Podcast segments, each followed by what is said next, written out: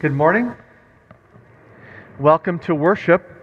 This morning we're going to follow the order of service called Morning Prayer 2, which begins in your booklets on page 25. Please note that we will sing the song, the Venite, Come O Come, Let Us Sing to the Lord, on page 26. We'll sing that together in unison when we get there.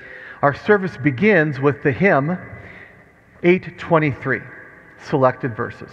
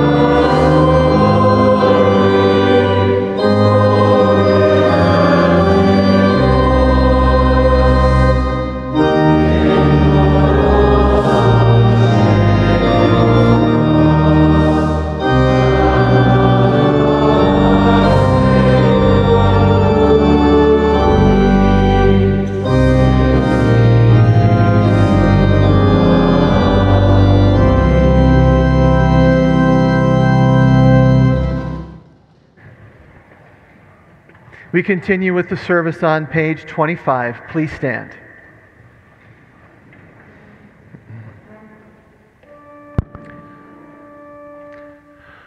O Lord, open my lips.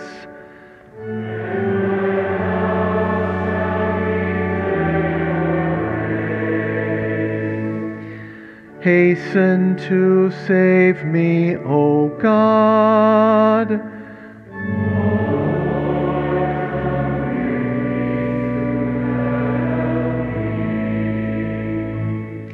Give glory to God, our light and our life.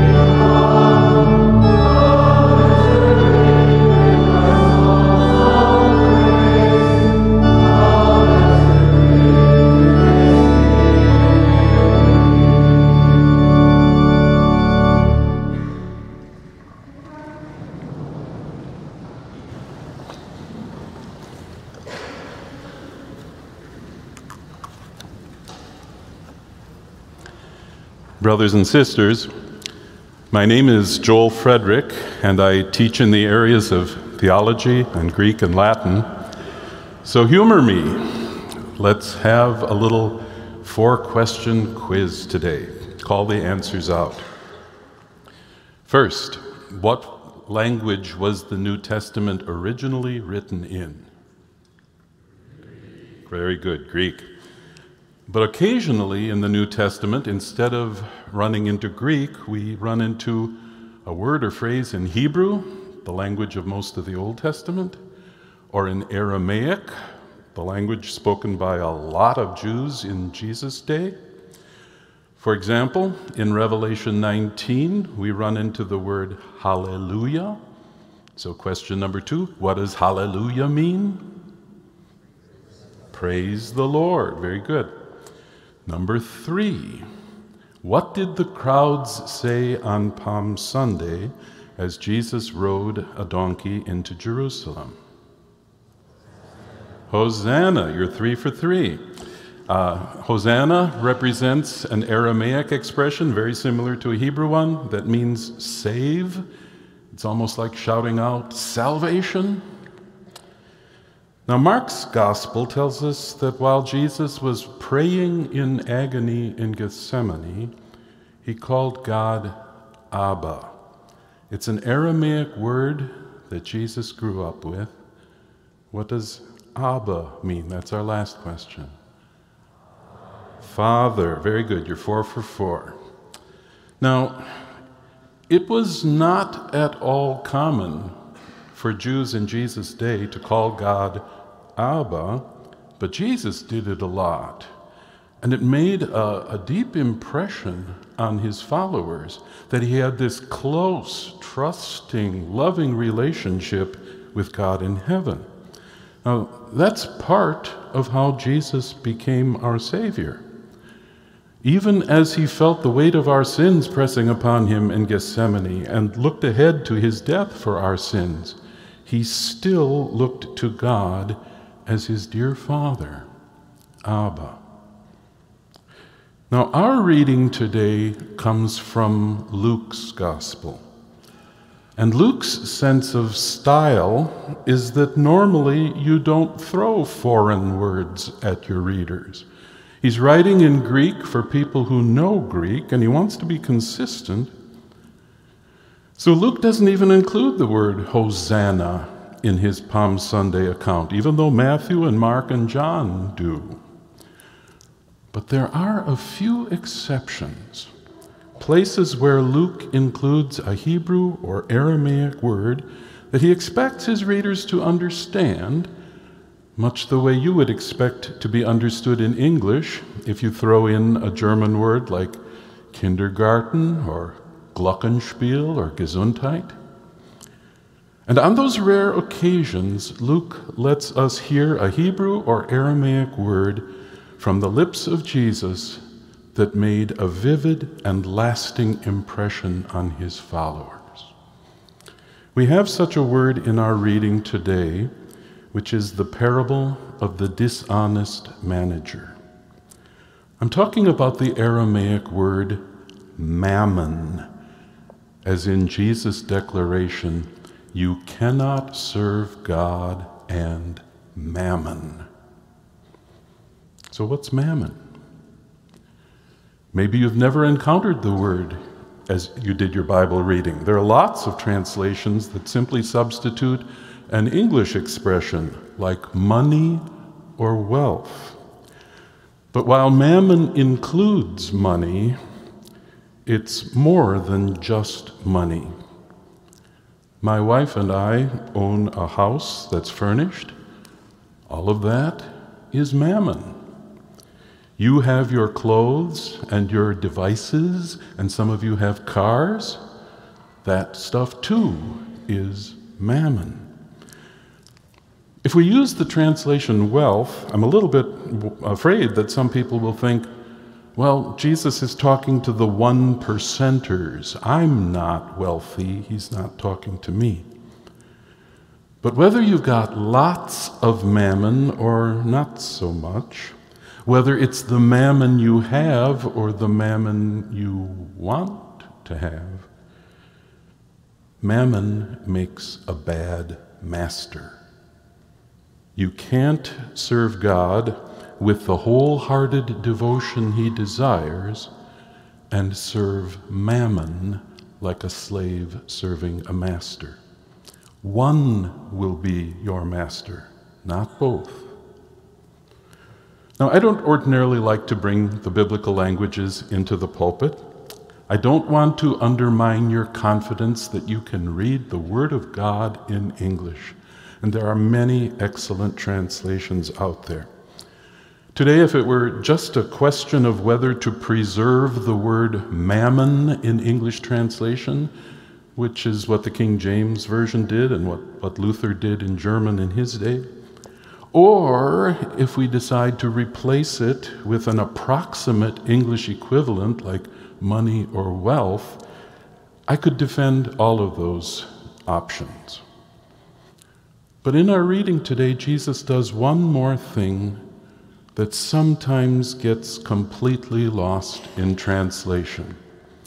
Twice he speaks of mammon as unrighteous mammon. Why? What does he mean? Let's not limit unrighteous mammon to the money and possessions people have obtained in a sinful way. And let's not limit it to the money and possessions we use in a sinful way, as when people commit bribery or spend money on sinful pleasures or just waste their resources. The problem is even bigger than that. The problem is that again and again, mammon tells us lies. On another occasion, Jesus spoke of the deceitfulness of wealth. Well, in that phrase, you see a picture of unrighteous mammon at work. Mammon says to you deceitfully, "Count on me. Get enough of me, and I can take care of your needs. I can also make you happy. I can fulfill your wishes. I can secure your future." Lies, lies, lies. By calling mammon unrighteous, Jesus is giving us a memorable and thought-provoking warning. Danger. Handle with care. Many things that have legitimate uses are nonetheless dangerous and need to be handled cautiously. Loaded firearms, electrical power lines, prescription drugs, weed killers, mammon. Watch out. Be careful with mammon. Now, Jesus himself never succumbed to the lies told by unrighteous mammon. He was devoted to his dear Abba in heaven, not just in the hours of his deepest suffering.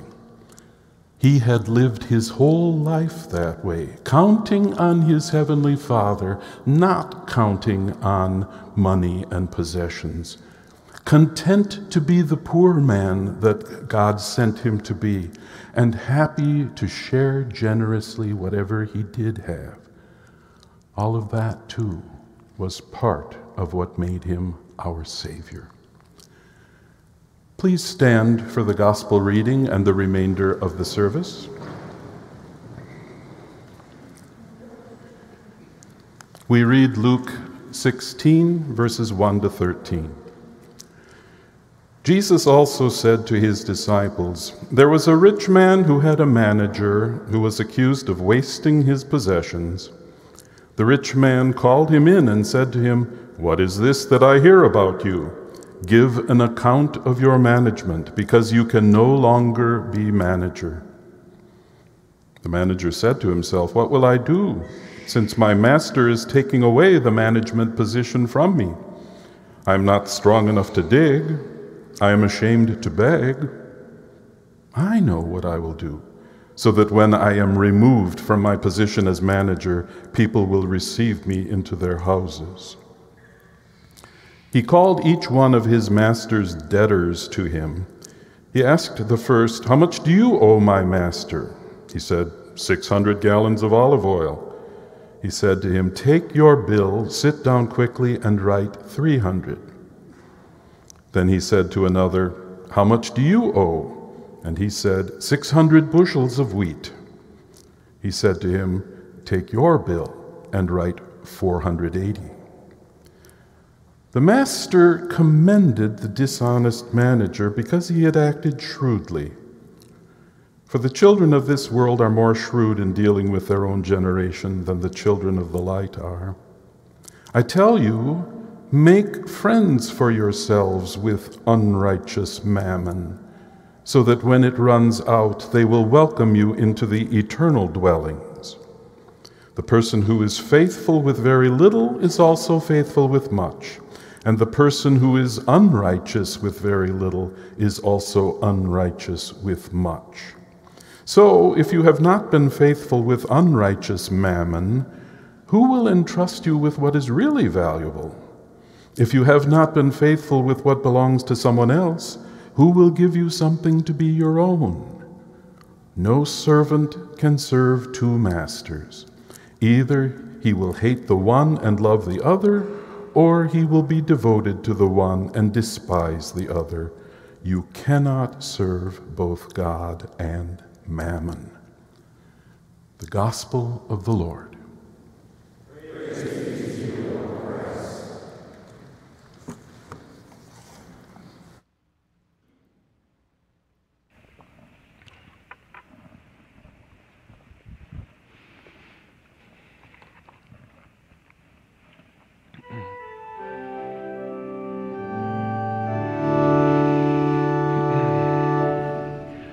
You are God, we praise you.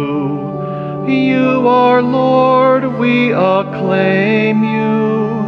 To you, O Father holy, all creation offers praise.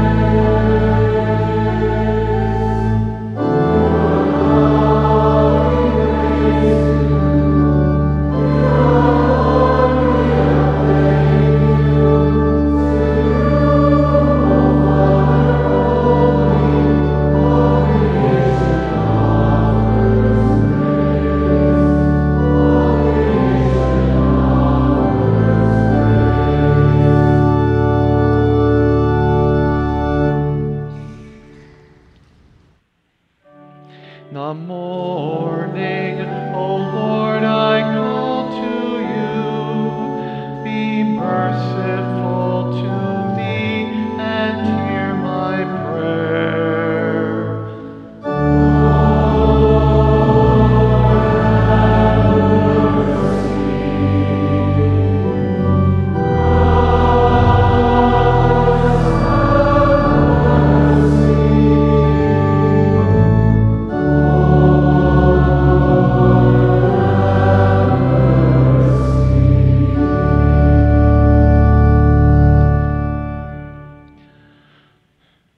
God, you have called your servants to ventures of faith of which we cannot see the ending, by paths as yet untrodden, through perils unknown. Give us faith to go out with good courage, not knowing where we go, but only that your hand is leading us and your love supporting us. Through Jesus Christ our Lord. Amen. Our Father in heaven, your name, your kingdom come, your will be done on earth as in heaven. Give us today our daily bread. Forgive us our sins as we forgive those who sin against us. Lead us not into temptation, but deliver us from evil. For the kingdom, the power, and the glory are yours, now and forever. Amen. Let us praise the Lord.